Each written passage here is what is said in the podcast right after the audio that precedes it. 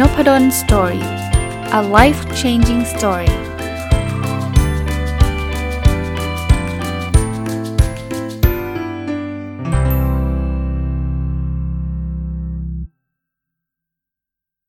สวัสดีครับ ยินดีต้อนรับเข้าสู่นพดล Story Podcast นะครับ วันนี้เนี่ยผมหยิบเอาคำถามที่ได้จากนักศึกษานะครับ มา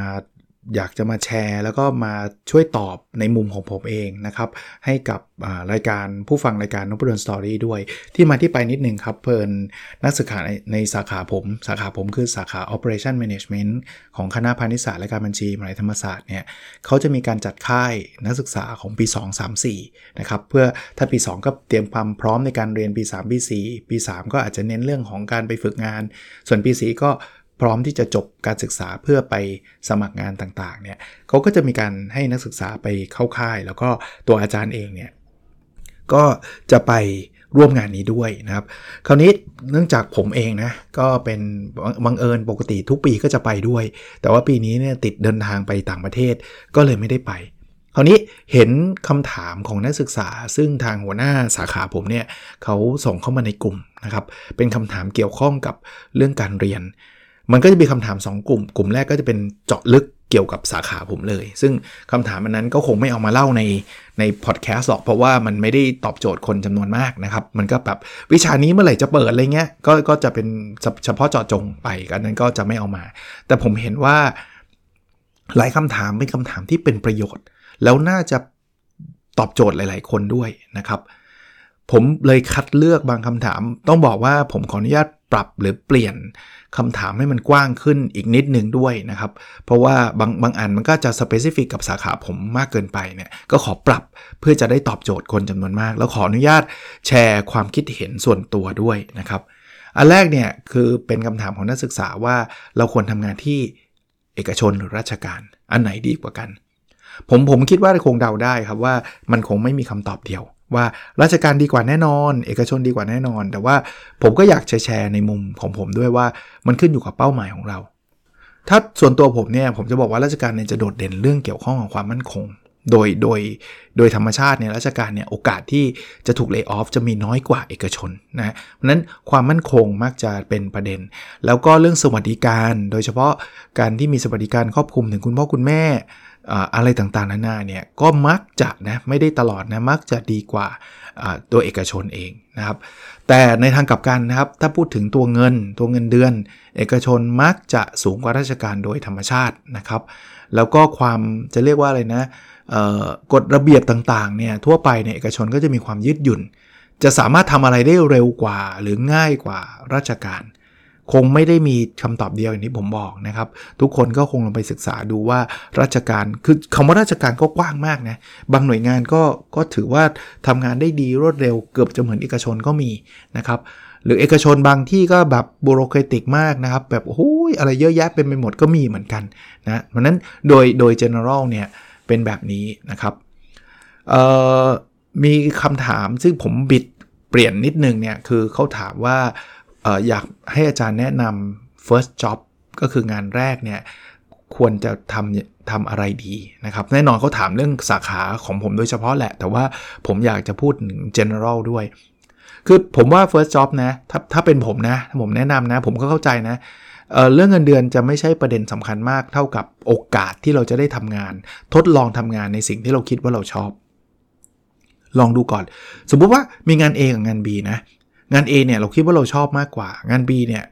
ชอบน้อยกว่าหรือไม่ชอบเลย แล้วก็แต่งาน B เนี่ยเงินเดือนมากกว่างาน A ถ้าเป็นผมผมจะเลือก A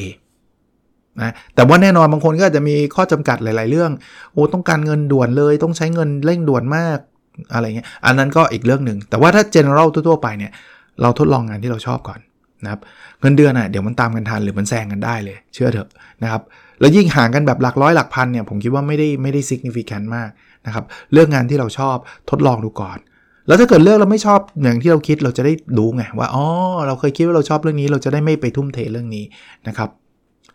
เอ่อคำถามถัดไปคือเรื่องของการเรียนต่อปริญญาโทเขาเขาจริง ๆเขาถามเรื่องว่าสาขาวิชาอะไร แต่ว่ามิติที่ผมอยากอยากแชร์ด้วยก็คือว่า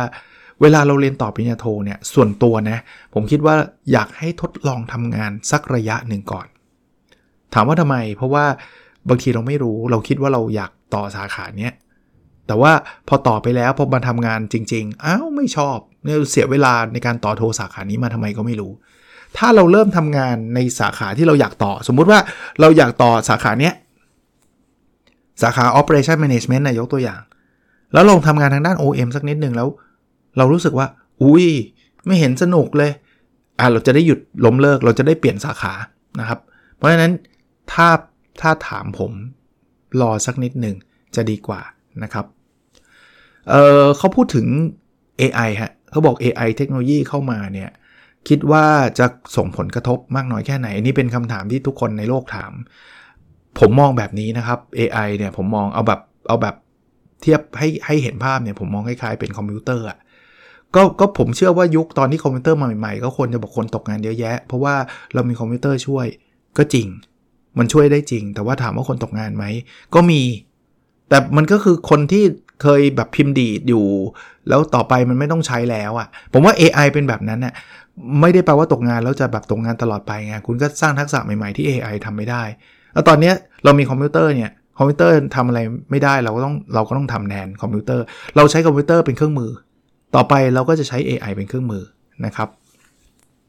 มีคำถามแทรกกันหนึ่ง ซึ่งน่ารักดี แต่ว่าไม่รู้คนถามเนี่ยเขาคงถามสนุกสนุกแต่ในไหนถามแทรกแล้วผมก็ผมก็ไปด้วยนะเขาถามว่าของที่ซื้อที่คุ้มของที่ซื้อแล้วคุ้มที่สุดในปีที่แล้วคืออะไร ถ้าถามผมนะ เก้าอี้นั่ง เก้าอี้นั่งอ่านหนังสือตอนก่อนนอนคืน เป็นเก้าอี้นอนน่ะนะอันนั้นนะคุ้มสุดแล้วใช้ทุกวันเลยนะครับ ก็เขาถามมาก็เห็นเห็นก็น่ารักดีก็เอามาเล่าให้ฟังนะครับเอ่อ มีถามเรื่องของแนะนำกลุ่มธุรกิจที่จะเติบโตในอีก 5 ปีข้างหน้าของไทยฮะจริงๆเขาถามเขาบอกว่าเขาอยากได้หุ้นเนาะก็ถ้าพูดอีกอยากได้หุ้นเนี่ยตอบไม่ได้หรอกเพราะว่าผมต้องไปหาข้อมูลมันตัวเองยังเอาตัวไม่รอดแล้วตรงๆนะครับแหมจะไปแนะนำหุ้นให้ให้นักศึกษาผมคงไม่ไหวนะครับ เพราะว่ามันไม่ใช่ว่าธุรกิจดีอย่างเดียวนะราคาหุ้นมันแพงเกินไปหรือเปล่าด้วยต้องต้องศึกษาเพราะนั้นเนี่ยส่วนตัวก็ไม่ไม่สามารถแนะนำหุ้นได้ แต่ว่าถ้าพูดถึงเทรนธุรกิจนะ สำหรับผมนะ ธุรกิจที่เกี่ยวข้องกับพวก aging society เนี่ย ผมว่ามาแน่ เพราะว่าไอเนี้ยมันคือ predictable future เลย คือคือยังไงก็ตามเนี่ยจะมีจำนวนคนแก่เยอะขึ้นแน่นอน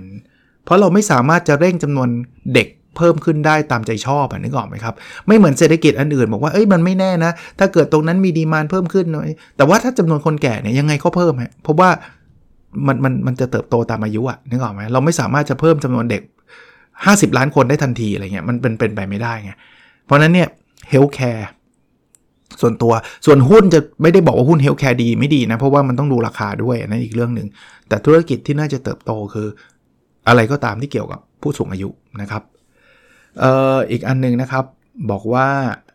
เอ่อ อันนี้ก็เป็นคำถามที่ที่น่าสนใจมากนะครับ บอกว่าถ้าย้อนกลับไปช่วงอายุเท่า ๆ กับพวกเราได้อาจารย์อยากกลับไปทำอะไร หรืออยากบอกอะไรในตัวเองในตอนนั้นไหมครับโอ้โหเป็นแบบฟิโลโซฟีมากเลยนะแต่ชอบคำถามนะครับเออตอนผมอายุเท่าเขาเนี่ยก็ประมาณ 20เนี่ยนะครับอยากกลับไปทำอะไรอะผมตอบยากเหมือนกันนะ คือคือถ้าถามผมผมอาจจะอยากอ่านหนังสือให้เยอะขึ้นกว่าที่เคยอ่าน ไม่ใช่หนังสือเรียนตอนนั้นเนี่ยบอกตรงๆนะชีวิตในมหาวิทยาลัยผมเนี่ยอ่านหนังสือเรียนซะเยอะ ก็อยากเรียนดีแหละมันก็จริงอะมันก็มันก็ทำให้ผมได้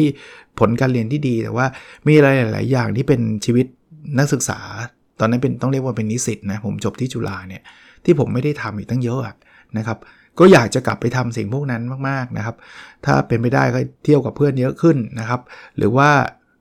อ่านหนังสือพวกอ่านเล่นนะ่ะอ่านหนังสือพัฒนาตัวเองเยอะขึ้นอะไรแบบนั้นมากมากกว่านะครับ นอกนั้นไม่ได้มีอะไรเสียใจมากนะครับเออมีคนบอกย้อนกลับไปจะเลือกวิศวะไหม คือตอนนั้นน่ะในเวลานั้นก็เป็นทางเลือกที่ดีที่สุดที่ที่ผมจะเลือกอยู่แล้วแหละ ก็ตอนนั้นก็เป็นอย่างที่ผมบอกนะเป็นค่านิยมนะแต่ถามว่าชอบไหมก็ไม่ได้ชอบอะไรมากนะครับแต่ถ้าถ้าย้อนกลับไปก็ก็คงยังคงเลือกมั้ง เพราะว่าก็อย่างที่บอกก็ไม่ไม่ตอนนั้นไม่มี passion อะไร ขนาดนั้นนะครับ แล้วถ้าไปเปลี่ยนตอนนั้น ตอนนี้อาจจะไม่ได้ทำงานที่เรารักก็ได้ไง คือผมไม่ค่อยเป็นคนที่ไม่ค่อยชอบเปลี่ยนอดีตเนาะ เพราะว่าผมชอบชีวิตในปัจจุบันไง เพราะนั้นถ้าเปลี่ยนอดีตแล้วเกิดปัจจุบันมันไม่ได้เป็นแบบนี้มันก็ไม่คุ้มอะนะครับ ส่วนคำแนะนำที่อยากบอก ผมก็จะบอกว่าทำได้ดีแล้วมั้งก็ก็ก็ไม่ได้มีอะไรที่รู้สึกแบบอยากกลับไปเปลี่ยนแปลงนะครับ อาจจะบอกว่าอ่านหนังสือเยอะๆก็ดีนะ เพราะว่าผมก็ได้ประโยชน์จากการอ่านหนังสือมากมายจนถึงจนถึงปัจจุบันนี้แต่ถ้าอ่านตั้งแต่ตอนนั้นก็อาจจะดีขึ้นกว่านี้ก็ได้นะครับ แต่ก็ไม่ได้ซีเรียสขนาดนั้น แล้วก็พักผ่อนนะดูแลสุขภาพตัวเองนะครับ อันนี้บอกว่าอยากได้คำแนะนำสำหรับการเริ่มชีวิตวัยทำงานวัย20-30 ควรโฟกัสที่จุดไหนดีคะอ่าผมว่านะยุคถ้าถามผมนะครับ 20-30เนี่ยน่าจะเป็นยุคของการ explore explore คือการสำรวจตัวเอง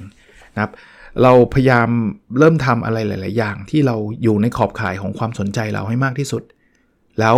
เดี๋ยวเราเจอเนี่ยมันจะ settle ได้เอง มันจะมันจะโฟกัสได้เองว่านี่คือสิ่งที่เราทำนะครับ อย่าเพิ่งไปยึดติดว่าฉันเรียนจบด้านนี้ฉันต้องทำด้านนี้อย่างเดียว อย่าอย่าไปยึดติดแบบนั้นนะครับ มีอะไรที่เป็นโอกาสทดลองได้ทดลอง แต่ต้องเป็นอันที่เราสนใจนะไม่ใช่ทดลองมั่วซั่วนะครับ แล้วเราจะเจอนะถ้าถามผมนะชีวิตไปทำงานเนี่ยทดลองหลากหลายนะครับ ขอโค้ดสักอันที่อาจารย์ใช้กับตัวเองได้ผลตลอด โอ้ต้องถามว่าได้ผลเรื่องไหนอะคือส่วนตัวเดี๋ยวนี้โค้ดก็เป็นชื่อหนังสือถ้าถ้าคิดเร็วๆว่าแค่นี้ก็ดีมากแล้วอะผมถ้าผมจะจะเชียร์เนี่ยผมคำว่าแค่นี้ก็ดีมากแล้วเนี่ยมันมันคือการ accept สิ่งที่เกิดขึ้น แต่ว่าไม่ได้แปลว่าเราจะอยู่กับสิ่งนั้นไปตลอด เราจะไม่พัฒนาตัวเองนะครับ มันมันมันมันแฝงกับการขอบคุณในสิ่งที่เรามีด้วยนะผมว่าถ้าเป็นเป็นโค้ดหรือว่าเป็นคำเตือนใจก็คือ เราก็แค่นี้ก็ดีมากแล้ว น่าจะเป็นโค้ดของผมแหละณณเวลานี้ถ้าคิดเร็วๆนะครับจะจะจะจะคิดได้แบบนี้อีกอันนึงคือถ้าเกิดรู้สึกเครียดๆเนี่ยหรือรู้สึกแบบดาวๆ แย่ๆเนี่ยก็จะบอกว่า everything happens for a reason ก็คือทุกอย่างที่เกิดขึ้นน่ะมันมันมีเหตุผลของมันเสมอ แล้ววงเล็บก็คือเหตุผลที่จะ พาตัวเราอะให้มันให้มันดีขึ้น แต่เรายังไม่รู้ตอนนั้นเองว่ามันจะไปถึงตรงนั้นได้ยังไงนะครับ แต่ว่ามันจะมีเหตุผลที่ดี อย่างเช่น เราไปสมัครงานแล้วเขาไม่รับเนี่ย มันก็ everything happen for a reason ก็แปลว่า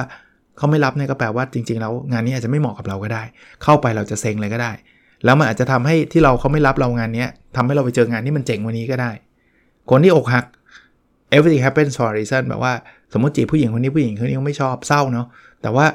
ก็อาจจะเป็นเป็นเพราะว่าเราไม่เหมาะคนนี้ถ้าเราเป็นแฟนคนนี้อีก 5 ปีอาจจะต้องเลิกกันแล้วเจ็บกว่านี้ทั้งเยอะ แล้วมันอาจจะทำให้เราไปเจอผู้หญิงคนหนึ่งที่ดีกว่านี้อีกชอบเราชอบเรามากกว่านี้อีก แล้วเราชอบเขามากกว่านี้อีกก็ได้ไงนะครับ มองแบบนี้นะครับ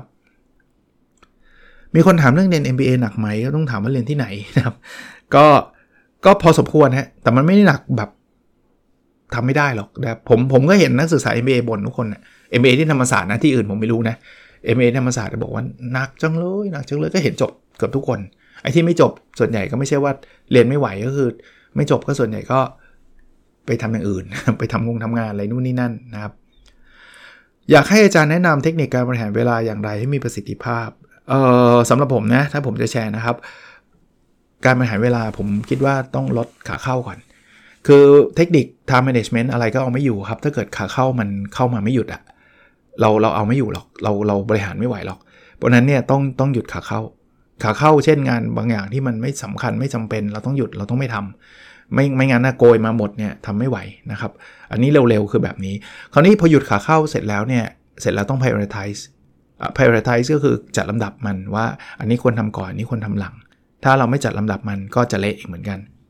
อีกเรื่องหนึ่งคือการ allocate allocate คือการ assign ให้คนอื่นทำหรือจ้างคนอื่นทำนะครับ ก็จะช่วยทำให้เราว่างขึ้นหรือ delegate นะครับ แบ่งงานให้คนอื่นทำจะจะช่วยได้นะครับ ในบางเรื่องที่ควรแบ่งนะ ไม่ใช่ว่า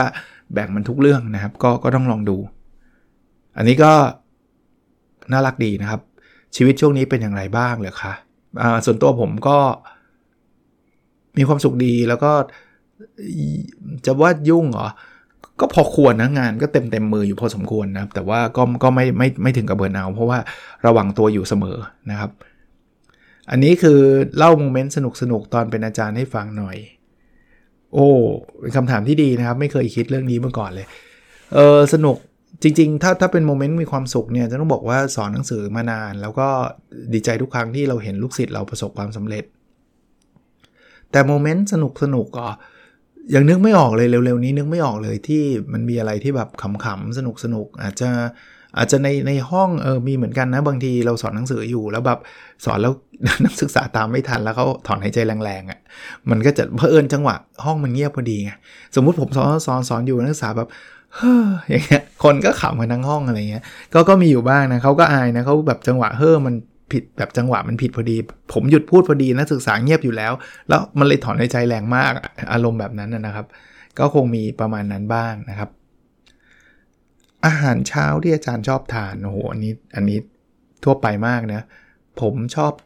ข้าวต้มกับโจ๊กครับ ถ้าถ้าเลือกได้นะครับ อันนี้ครับ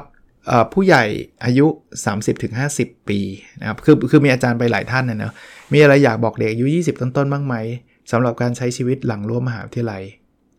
ในฐานะผู้ใหญ่คนหนึ่งบอกเด็กคนหนึ่ง ไม่ใช่สถานะอาจารย์ ก็เหมือนเดิม explore นะครับคือคือผมก็มีมีกฎหรือจะเรียกว่าอะไรดีนะ เป็นคติในการดำเนินชีวิตข้อหนึ่งคือว่าทำอะไรก็ตามที่เราจะไม่รู้สึกเสียดายในภายหลังอะ่ะเออทำเถอะนะครับ เรายิ่งอายุ 20-30อะ่ะ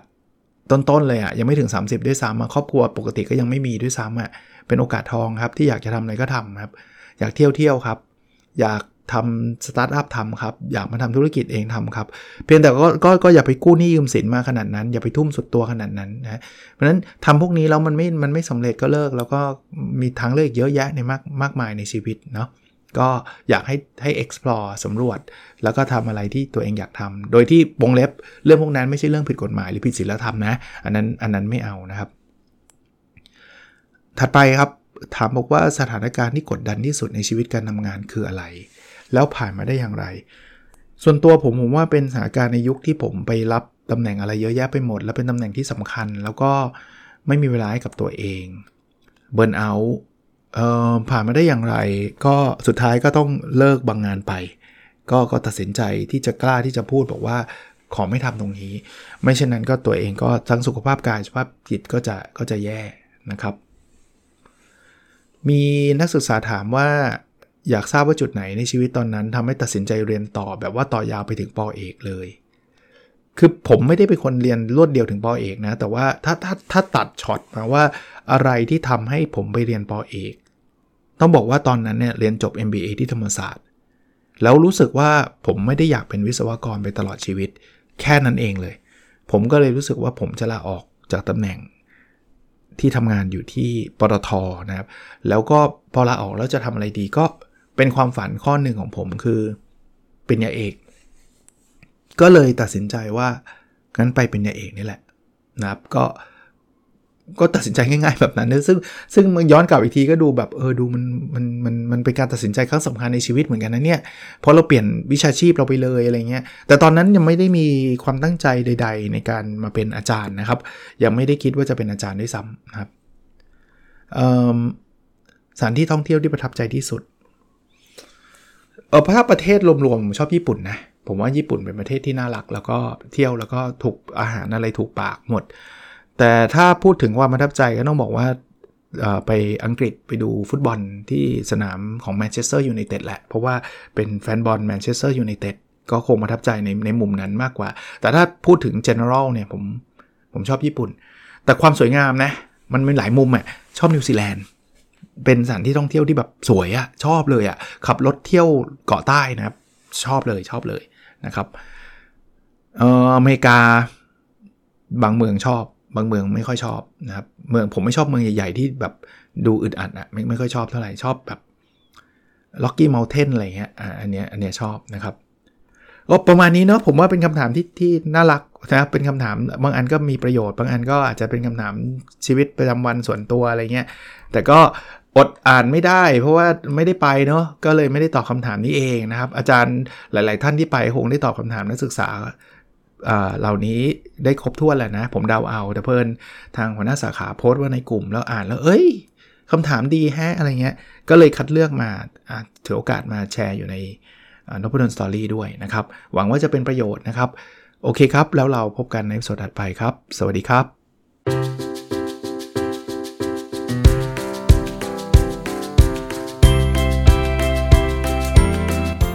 n o p a d o n Story a life changing story